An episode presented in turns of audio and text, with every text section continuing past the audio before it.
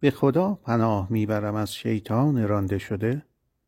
به نام خدا بخشنده ترین مهربان ترین سوره البقره یا گوساله ماده آیات دویست و چهل و سه الی دویست و شست و هشت. کوشش در راه خدا. آیا توجه کرده ای به کسانی که از ترس مرگ از خانه های خود فرار کردند با وجود اینکه هزاران نفر بودند؟ خدا به آنها گفت بمیرید. سپس آنها را دوباره زنده کرد. خدا باران رحمتش را بر مردم میبارد اما اکثر مردم ناسپاس هستند. شما باید در راه خدا بجنگید و بدانید که خدا شنواست دانا. چه کسانی می‌خواهند به خدا قرض پرهیزکاری بدهند تا چندین برابر آن به آنان بازگردانده شود؟ خدا آن یکتایی است که فراهم می کند و دریغ می دارد و شما به سوی او بازگردانده خواهید شد تالوت آیا به رهبران اسرائیل پس از موسی توجه کرده ای؟ آنها به پیامبر خود گفتند اگر پادشاهی برای رهبری ما تعیین کنی ما در راه خدا خواهیم جنگید او گفت آیا منظور شما این است که اگر جنگ بر شما مقرر شود جنگ نخواهید کرد؟ آنها گفتند چرا در راه خدا نجنگیم؟ هنگامی که ما از خانه های خود و از فرزندانمان محروم شده ایم با این حال وقتی جنگ بر آنها مقرر گردید به جز عده کمی بقیه روی گرداندند. خدا بر متجاوزان از حدود آگاه است. پاورقی سوره دو آیه دویست و چهل و شش. درست همانند این سرگذشت در کتاب اول سموئیل از کتاب مقدس بخش نه و ده آمده است. زیر سوال بردن حکمت خدا. پیامبرشان به آنها گفت خدا تالود شاول را به پادشاهی بر شما تعیین کرده است. آنها گفتند او چگونه می‌تواند بر ما پادشاهی کند؟ در حالی که ما برای پادشاهی از او شایسته تر هستیم. او حتی ثروتمند هم نیست. او گفت خدا او را بر شما برگزیده است و او را به دانش فراوان و قدرت جسمانی نعمت داده است. خدا پادشاهی خود را به هر کس بخواهد عطا می کند خدا سخاوتمند است. عالم مطلق. صندوق پیمان. پیامبرشان به آنها گفت نشانه پادشاهی او این است که صندوق پیمان به شما بازگردانده خواهد شد.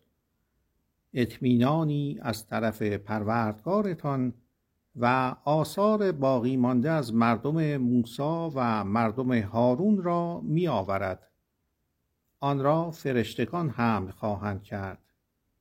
این باید نشانه متقاعد کننده ای برای شما باشد اگر واقعا مؤمن هستید. داوود و جالود هنگامی که تالوت فرماندهی سربازان را بر عهده گرفت گفت خدا شما را با یک نهر آب امتحان می کند. هر کس از آن بنوشد با من نیست. فقط کسانی که از آن نمی چشند با من هستند مگر فقط یک جرعه. آنها از آن نوشیدند به جز عده کمی از آنها. وقتی او همراه با کسانی که ایمان داشتند از آن عبور کردند گفتند اکنون ما قدرت روبرو شدن با جالوت و سربازانش را نداریم. کسانی که به ملاقات با خدا آگاه بودند گفتند چه بسیار شده که به خواست خدا سپاهی کوچک سپاهی بزرگ را شکست داده است. خدا با کسانی است که ثابت قدمانه استقامت می کنند هنگامی که با جالوت و سربازانش روبرو شدند دعا کردند پروردگارا ما را ثابت قدم بدار. قدمهای ما را استوار گردان و از ما در برابر مردم کافر حمایت کن. آنها با اجازه خدا آنان را شکست دادند و داوود جالوت را کشت. خدا به او پادشاهی و حکمت عطا کرد و همان گونه که خواست خدا بود وی را تعلیم داد. اگر به خاطر حمایت خداوند از بعضی مردم در مقابل بعضی دیگر نبود در زمین هرج و مرج می‌شد. اما خدا رحمتش را بر مردم میبارد. اینها وحی خدا هستند. ما آن را از طریق تو به حقیقت قرائت می کنیم چون تو یکی از رسولان هستی. پاورقی سوره دو آیه دویست و پنجاه و دو. خدا خواسته است که مطابق با انشای ریاضی قرآن نام رسولی که در اینجا ذکر شده با ریاضیات بیان شود. از طریق الهی کشف معجزه ریاضی قرآن بر اساس کد 19 به رسول میثاق خدا اختصاص داده شده است. با اضافه کردن شماره این آیه 252 به ارزش عددی رشاد 505 به اضافه مقدار عددی خلیفه 725 این عدد را به دست می آوریم 252 به اضافه 505 به اضافه 725 مساوی 1482 یا 19 ضرب در 78 لطفا برای جزئیات اثبات هویت رسول میثاق خدا که این آیه به طور واضح به او اشاره می کند پیوست های دو و بیست و شش را نگاه کنید. چندین رسول یک پیام. این رسولان ما به بعضی از آنان بیشتر از دیگران نعمت عطا کردیم. برای مثال خدا با یکی سخن گفت و ما بعضی از آنها را به درجات بالاتر رساندیم و ما به عیسی پسر مریم معجزات شگرف عطا کردیم و او را با روح القدس حمایت کردیم. اگر خدا می‌خواست پیروانشان پس از اثباتهای واضحی که برای آنها آمده بود با یکدیگر نمی جنگیدند در عوض در میان خیش اختلاف ایجاد کردند. بعضی از آنها ایمان آوردند و بعضی ایمان نیاوردند. اگر خدا می‌خواست آنها نمی جنگیدند همه چیز بر طبق خواست خداست. شفاعت وجود ندارد. ای کسانی که ایمان دارید شما باید از روزی هایی که ما به شما داده ایم انفاق کنید. پیش از اینکه روزی فرا رسد که نه داد و ستدی هست نه روابط خیشاوندی و نه شفاعتی. کافران بیعدالت هستند. پاورقی سوره دو آیه دویست و پنجاه و چهار. یکی از حیله های زیرکانه شیطان نسبت دادن قدرت شفاعت به بتهای انسانی بیقدرتی مانند عیسی و محمد است. زمیمه هشت. خدا خدای دیگری در کنار او نیست. زنده جاودان لحظه ای بیخبری یا خواب هرگز او را در بر نمی‌گیرد. هرچه در آسمان ها و هرچه در زمین است از آن اوست. چه کسی می تواند نزد او شفاعت کند مگر مطابق خواست او؟ او گذشته و آینده آنها را می داند هیچ کس هیچ دانشی کسب نکند مگر به خواست او. قلمرو او آسمانها و زمین را در بر می گیرد و حکمرانی بر آنها هرگز برای او دشواری ندارد. او بلند مرتبه ترین است عظیم در دین اجبار نیست. نباید هیچ اجباری در دین باشد. اکنون راه درست از راه غلط مشخص شده است. هر کس شیطان را نکوهش کند و به خدا ایمان آورد به محکمترین ریسمان که هرگز پاره نشود چنگ انداخته است. خدا شنواست عالم مطلق. خدا پروردگار کسانی است که ایمان دارند. او آنها را از تاریکی به سوی نور راهنمایی می کند و اما کسانی که ایمان ندارند ارباب آنها بتهایشان هستند. آنها را از نور به سوی تاریکی سوق می دهند اینان گرفتاران در جهنم خواهند بود. آنها تا ابد در آنجا به سر می‌برند. مناظره دلیرانه ابراهیم. آیا توجه کرده ای به کسی که با ابراهیم در مورد پروردگار خود مشاجره کرد در حالی که خدا به او پادشاهی داده بود؟ ابراهیم گفت پروردگار من زندگی و مرگ را عطا می کند او گفت من زندگی و مرگ عطا می کنم ابراهیم گفت خدا خورشید را از مشرق برمی آورد آیا می توانی آن را از مغرب برآوری؟ آن کافر به سختی درماند. خدا پلیدان را هدایت نمی کند درسی درباره مرگ. بیاندیش درباره کسی که از شهر متروکی میگذشت و در شگفت شد چگونه خدا می‌تواند این را پس از آنکه مرده بود زنده کند؟ سپس خدا او را صد سال بمیراند. سپس او را برانگیخت. او گفت چه مدت در اینجا مانده بودی؟ او گفت من یک روز یا پاره ای از روز در اینجا بودم.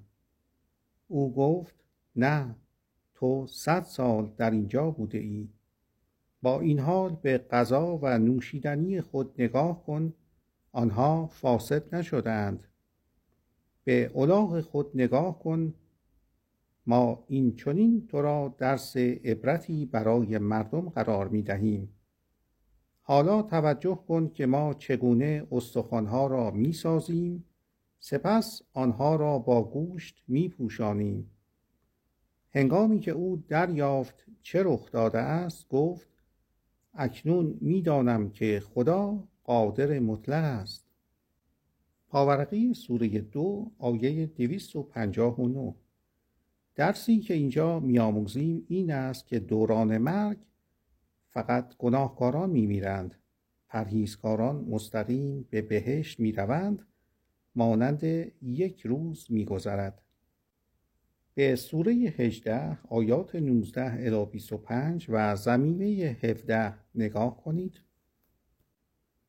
هر مؤمنی به اطمینان خاطر احتیاج دارد. ابراهیم گفت پروردگارا به من نشان بده چگونه مرده را زنده می کنی. او گفت آیا باور نداری؟ گفت آری اما می‌خواهم قلب خود را اطمینان بخشم. او گفت چهار پرنده بگیر علامتهای آنها را بررسی کن. قسمتی از هر پرنده را بر بالای تپهای قرار بده.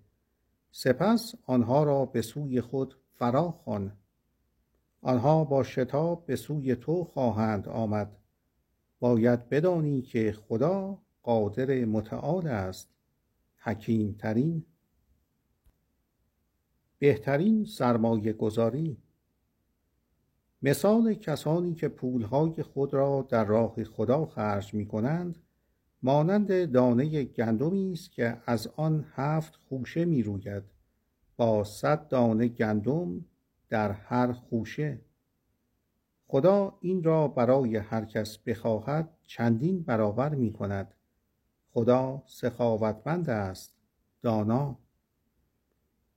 کسانی که پول خود را در راه خدا خرج می کنند سپس به دنبال انفاق خود توهین نمی کنند یا آزاری نمی رسانند پاداش خود را از پروردگارشان دریافت خواهند کرد. آنها از چیزی نترسند غمگین نیز نخواهند شد. گفتار محبت آمیز و شفقت بهتر از انفاقی است که به دنبال آن توهین باشد. خدا غنی است با گذشت. ای کسانی که ایمان دارید انفاقهای خود را با سرزنش و توهین باطل نکنید. مانند کسی که پول خود را برای خودنمایی خرج می کند در حالی که به خدا و روز آخر ایمان ندارد مثال او مانند تخت سنگی است که روی آن را لایه نازکی از خاک پوشانده است همین که باران شدیدی ببارد خاک را می شوید و سنگی بی مصرف باقی می گذارد. آنها از تلاش های خود چیزی کسب نمی کنند. خدا مردم کافر را هدایت نمی کند. انفاق مثال کسانی که پول خود را از صمیم قلب برای خوشنودی خدا میبخشند مانند باغی است با خاکی بسیار حاصلخیز هنگامی که باران شدید ببارد دو برابر محصول می‌دهد اگر باران شدید نبارد نم نم باران هم کافی خواهد بود. خدا بر هر چه شما انجام می دهید بیناست. آیا هیچ یک از شما می خواهد تا باقی از نخلهای خرما و انگور داشته باشد با نهرهای جاری و محصولاتی فراوان؟ سپس درست هنگامی که پا به سن می‌گذارد و زمانی که هنوز فرزندانش به او وابسته هستند یک آتش سوزی اصابت کند و باغ او را بسوزاند. خدا این چنین آیات را برای شما روشن می کند تا باشد که تفکر کنید. چه چیزهایی را باید بخشید؟ ای کسانی که ایمان دارید شما باید از چیزهای خوبی که به دست می آورید انفاق کنید و از چیزهای خوبی که ما از زمین برای شما فراهم آورده ایم چیزهای بد آن را برای انفاق انتخاب نکنید در حالی که خود شما آن را قبول نمی کنید مگر چشمهای شما بسته باشد. بدانید که خدا غنی است شایسته ستایش شیطان به شما وعده فقر می دهد و امر به کارهای شیطانی می کند در حالی که خدا از سوی خود به شما وعده بخشش و رحمت می دهد خدا سخاوتمند است دانای مطلق